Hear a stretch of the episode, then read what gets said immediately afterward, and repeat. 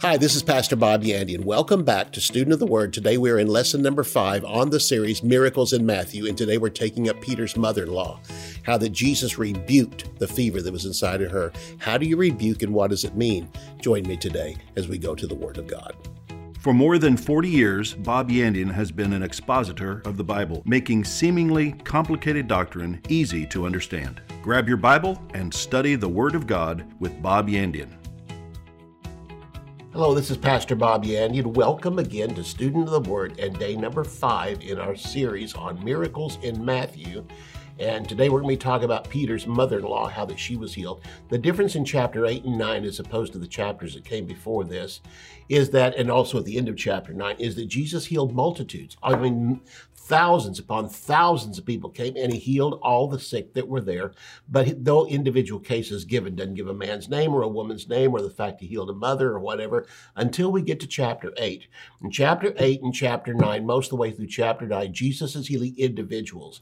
Each one of these individuals are representative of the two things that Jesus mentioned and by the Holy Spirit in the previous chapters was he healed everybody of everything. And everybody means Jesus was without prejudice. He wasn't looking for rich people and shunning poor people. He wasn't looking for the influential and putting away the person that didn't really count.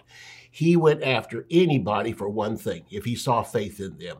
And if they had any doubts, he got rid of the doubt. But when he saw a need and he saw the person had faith to be healed, he went for them. We often think that the greatest thing to do would be to get our president saved and the vice president. We go down the list and and all this, and our mayor and our governor, all that.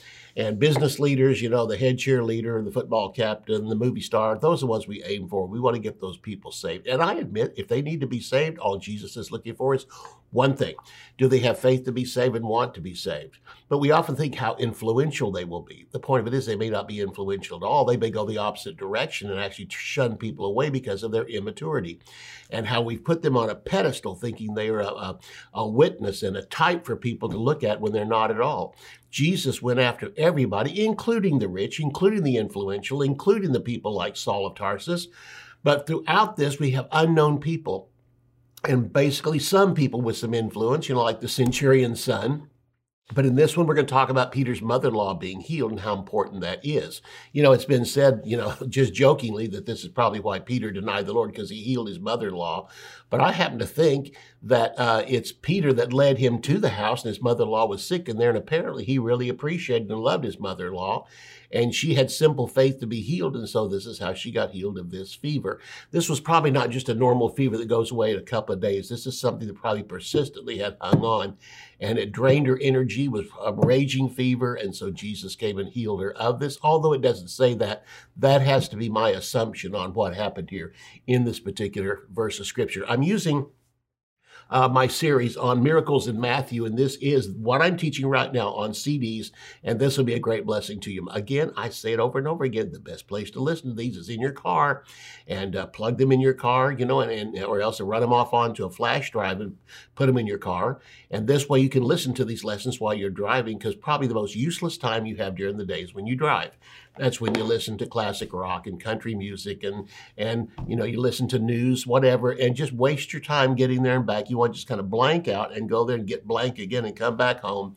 Fill it up with the Word of God. And I'll tell you what, you'll be surprised how much you can get inside yourself by just listening whenever you drive your car. Also, I have a book called The Grace of Healing. And in this particular book, what it is, is it's dealing with healing from the side of God's grace as well as our faith. Most, most books teach on your faith, the importance of your faith for receiving healing, and that is necessary. But our faith is useless without God's grace because grace approaches us first, and then in faith we take from God's hand what He's offering to us, whether it be salvation or healing. These will be offered to you at halftime. They'll tell you how you can have a copy of it for yourself and how you will be blessed. Let's go to Matthew chapter 8. We're going to take a look at verses 14 and 15. And here we have, it says, beginning in verse 14, now when Jesus had come into Peter's house, again, probably invited to come in, he saw his wife's mother lying sick with a fever.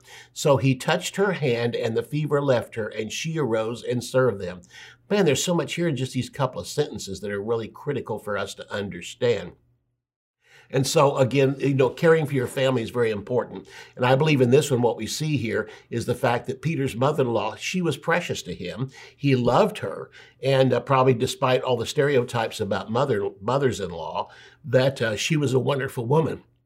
And she had to to appreciate Peter because he was so up and down, wide swing, in and out, and yet she must have really appreciated her. But he appreciated her too. And this is why he wanted her to be healed. That's probably why he brought Jesus into his home so that she could be healed. Uh, my father prayed for me as a child when I was probably about six, seven years old. Something attacked me, something hit me, knocked me to the floor. And it was just, I actually bent over, doubled in pain for no reason. It was just like nothing was going on. I had not had any symptoms, and suddenly I was screaming in pain.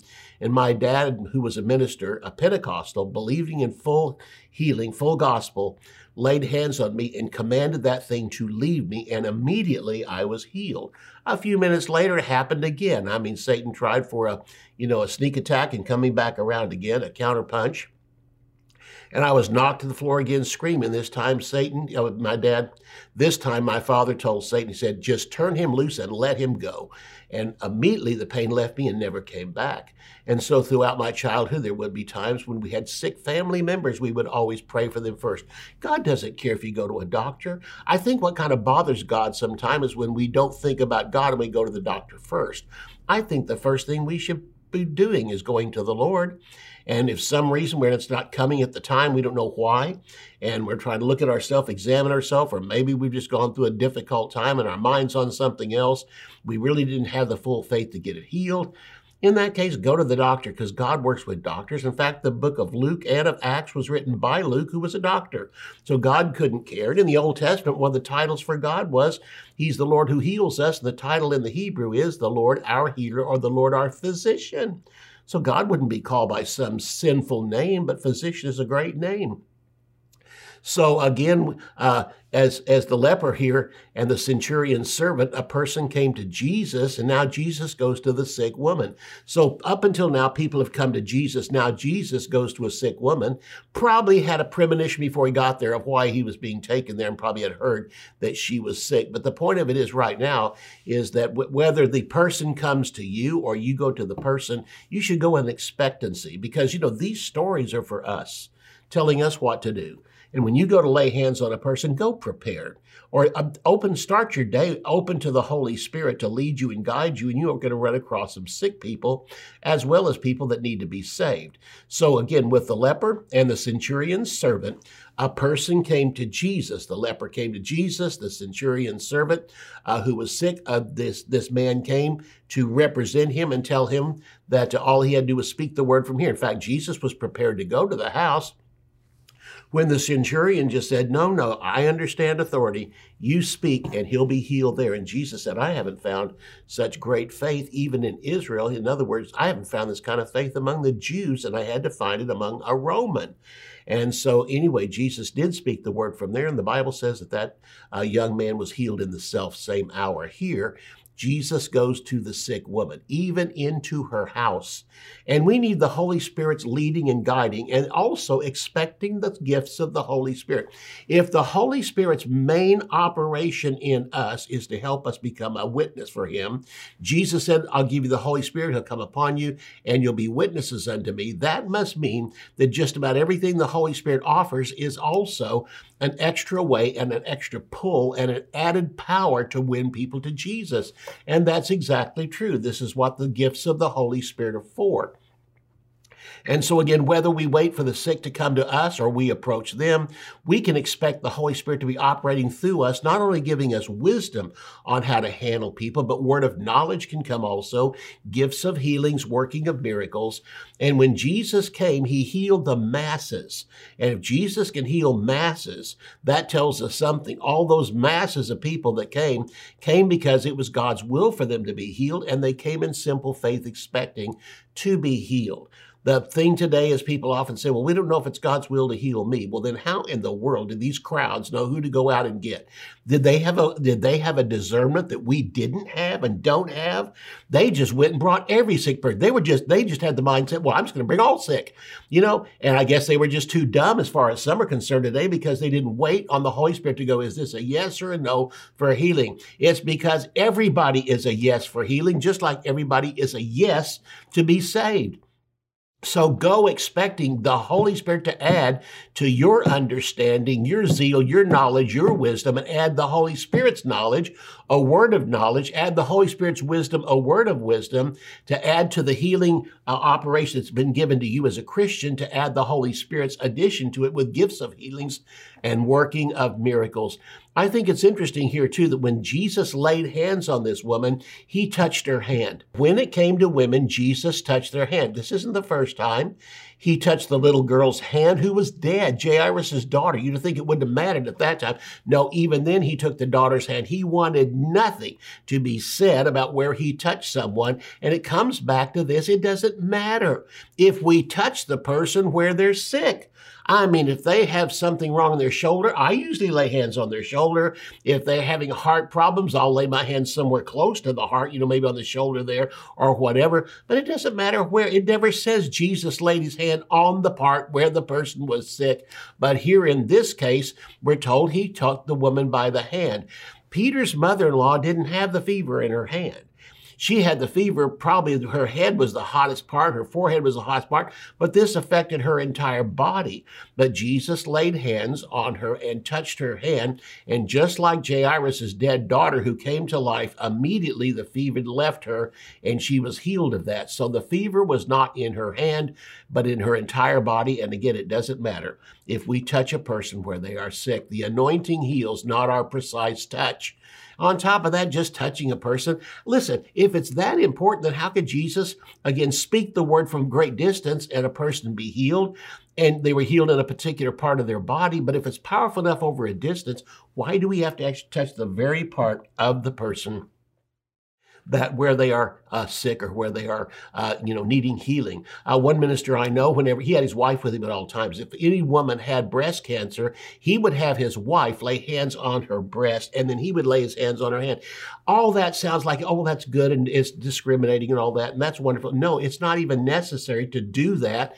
Just lay hands and take a, like Jesus did, take a woman by the hand, because it's really the touch of faith that is so important. And we're not even told the woman with the issue of blood, you know, she just touched the hem of Jesus' garment. She could have touched anywhere on him. She could have touched the shoulder. She could have touched his sleeve somewhere else, but she touched the hem of his garment. And the point of it was, it wasn't his hem that made her whole. It was her faith that made her whole. And again, we have the fact that the woman with the issue of blood touched the hem of Jesus' garment, and Jesus touched Peter's mother in law. He took her by the hand. When we come back from the break, we'll just get more into this because there's a very important part yet to come and a very educational part that comes up about this healing. See you right after the break. Miracles in Matthew is a systematic studying of the healing miracles of Jesus, which are presented to us in the book of Matthew. This series emphasizes the fact that Jesus healed believer and unbeliever, Jew and Gentile, male and female, old and young, rich and poor. He made no distinctions. Healing was and is for all. The sermon titles in this 10 message set are Jesus Healing Ministry, Jesus First Healing, The God of the Impossible, Healing of the Centurion Servant, Peter's Mother in Law, Think on These Things, After the Healing, You Are Forgiven, The Healing of the Two Women, and Avoiding Unbelief. To order Miracles in Matthew, visit our website at bobyandian.com. How much faith do I need to be healed? In The Grace of Healing, Bob Yandian answers this question and reveals the missing ingredient to the healing you've been praying for grace. Throughout church history, the doctrines of grace and faith have been taken to separate extremes as they relate to healing. The result is that many believers struggle to receive healing from God. Those on the side of grace deny the need for faith, believing that God only heals a select few. For those who only see a need for faith, the pursuit of healing becomes a legalistic struggle to change God's mind. Pastor Bob takes a different approach with practical biblical teaching that balances both elements of grace and faith. You'll find the healing you've been waiting for when you find the missing ingredient of grace. To order the Grace of Healing, visit bobyandian.com. Bob Yandian Ministries is training up a new generation in the Word of God. Because of your generosity and faithfulness, this teaching ministry is able to change countless lives. You will never know until you get to heaven how many people received Jesus, were filled with the Holy Spirit, healed, or found God's will for their life through your support and prayers. If you would like to become a partner with Bob Yandian, visit our website at bobyandian.com and click on Partnership.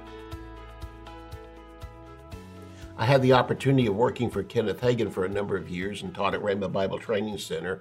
And before I taught at Rhema Bible Training Center, I did all the recordings. I set my booth back in the back.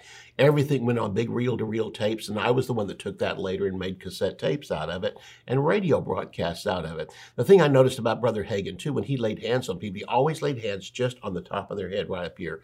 And and Jesus laid hands on this on this woman that uh, Peter's mother-in-law by taking her hand. The fever again like I said, was not in her hand. The fever was throughout her body, and probably the head was the hottest part. But we're not told exactly where Jesus touched everybody. But with women, we are told specifically, just like Jairus' daughter who was dead, Jesus took her hand and she was healed. So the woman with the issue of blood touched the hem of Jesus' garment. She could have touched any place else and still been healed. It doesn't matter where she touched, but how she touched. She touched in faith. And Jesus even said, Daughter, your faith has made you whole. This is exactly what happened with Peter's mother-in-law, is that Jesus took her by the hand, and when he did, it was her faith that made her whole, and she rose up. I want to take a look at uh, the verse of scripture about this because this story is told again in the book of Luke. And Luke tells us something here that Jesus rebuked her fever. The Greek word for rebuked is epitomao. The word epi means above. Epitome comes from this, the highest thing. And then tomao means to speak. And so it means to, again, the word epitomao, rebuke, means to speak down to something, speak from a higher vantage point. And this is what Jesus did was he rebuked the fever. He didn't rebuke her, he rebuked the fever. Because why? The works of Satan were placed under Jesus' feet, as they have been done in our case. And we can speak down to them. We don't speak down to people, we speak down to demons and anything that God has placed under our feet. And Jesus told the disciples when he first sent them out, he says, You can cast out devils, lay hands on the sick, they're recovering. He sent them out and told them to uh, cast out devils. They came back saying, Even the demons are subject to us. And they were, and they were so shocked at that. Well, the same thing's been given to us.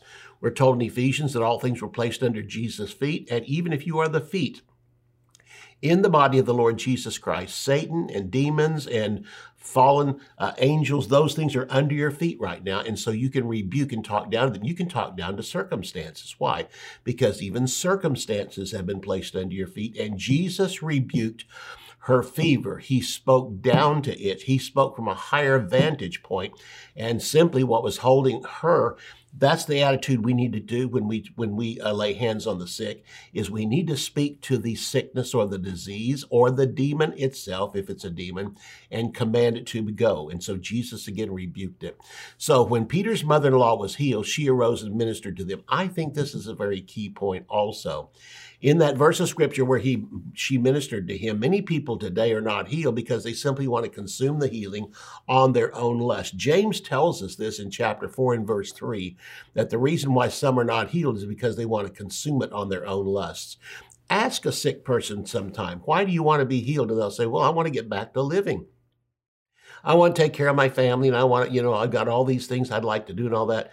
But the point that Jesus is bringing out is they want to consume it on their own lust. We are here and left in this world for one major reason, that is to win souls.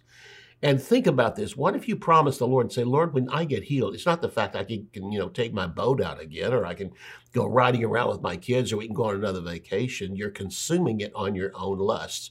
And James says the reason why some are not healed is because they want to consume their healing on their own lusts. Get healed so they can get back to having fun in life. What if you stopped and thought for just a moment, Lord, I want to get healed so I can get out of this bed because I can't witness sitting here in this bed or laying here in this bed or whatever. I want to get healed so I can go out. And Father, I ask you to forgive me for taking life so much for granted. I thought that the life was here simply for my own lust to heap it on myself.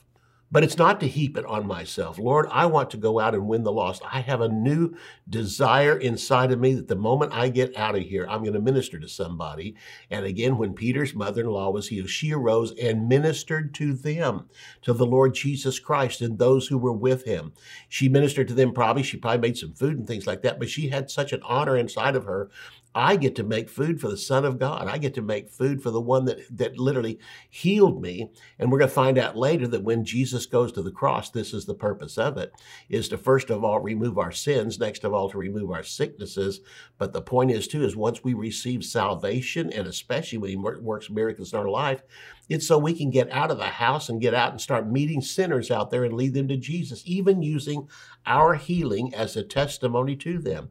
Here's something when you go out and, you know, and you're standing in line somewhere, you're just talking to somebody and you know they mention something they got something wrong with them why don't you pray instead of ministering jesus to them first of all minister jesus to their sickness and command that sickness to turn loose of them and rebuke the sickness.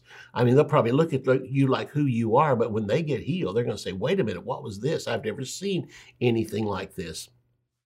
And this is my favorite way to pray for sick people is to, is to literally, as Jesus did, rebuke the sickness, speak down to it, and command it to leave. So when Jesus did that, she was healed and then got up and ministered. So if we will make a commitment to God to use our healing to minister to others, we'll probably see results like we've never seen before. What does God want us to do? Well, the purpose of your salvation, you were not saved so you can go on more vacations. You were not saved so, oh man, I'm going to heaven. Hallelujah. Thank God. Let's just go have fun and enjoy our life. No, that's consuming it on your own lust. Ephesians chapter 2 says, You were saved unto good works. In Deuteronomy chapter 8 and verse 18 says, We are prospered so we can go do good works. The first thing we usually think about is, if I give into God's kingdom, it's going to come back to me. Well, hallelujah. I can buy a new car. I can do a number of things. Why don't you begin to look at this way?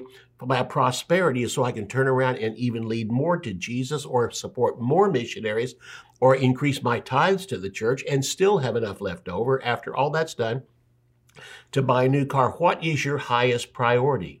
You're saved unto good works, and good works are those that not only last in time, but you get to take them to heaven with you, and you'll be rewarded in 1 Corinthians chapter 3 at the judgment seat of Christ, and you'll receive rewards for what you did in the flesh. Rewards are not for how big your boat was, your car was, your house, and all that, which God doesn't care if you have those things if they just don't consume your life. If what consumes your life is seeing another person saved, Said, That's what I'm looking for. This is the purpose of why you were saved unto good works.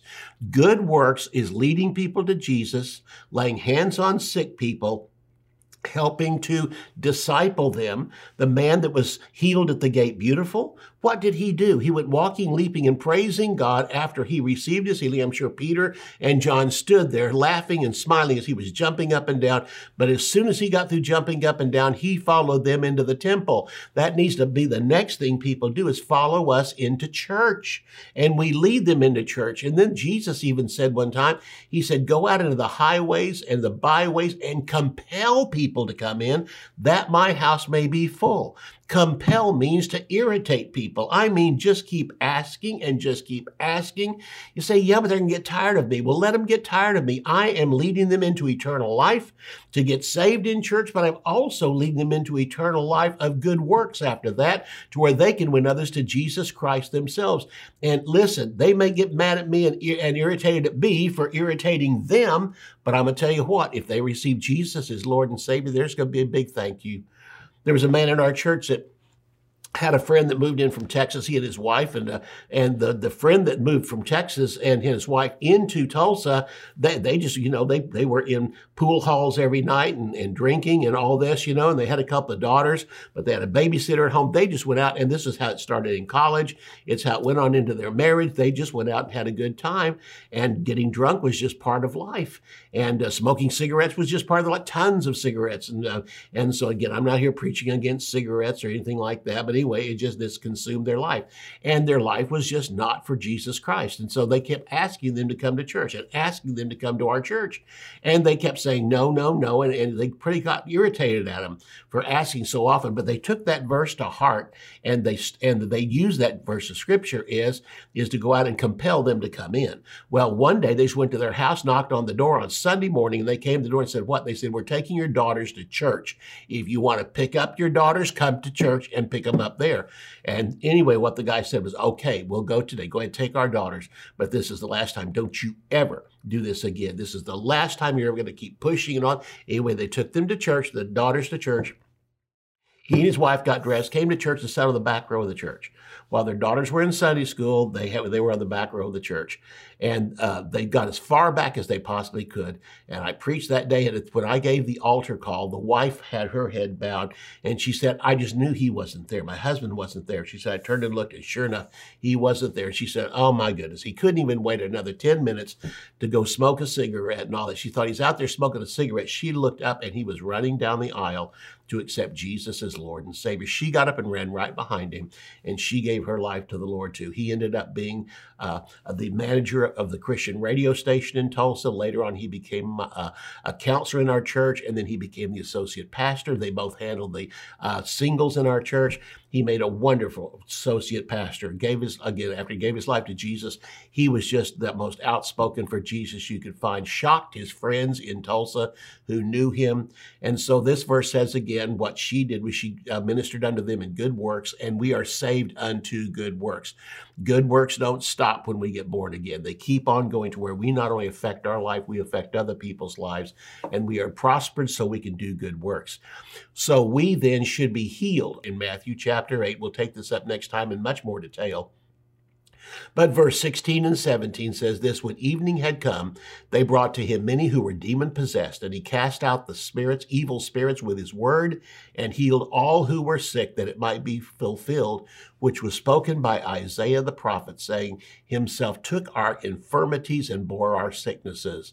Verse 16 Not all sickness is caused by demons, but sickness does come from Satan and is caused by the fall.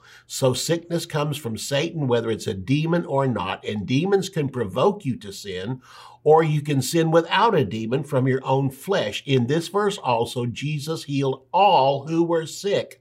And verse 17 tells us that because he healed all, this is why it's a fulfillment of Isaiah 53, verses 4 and 5.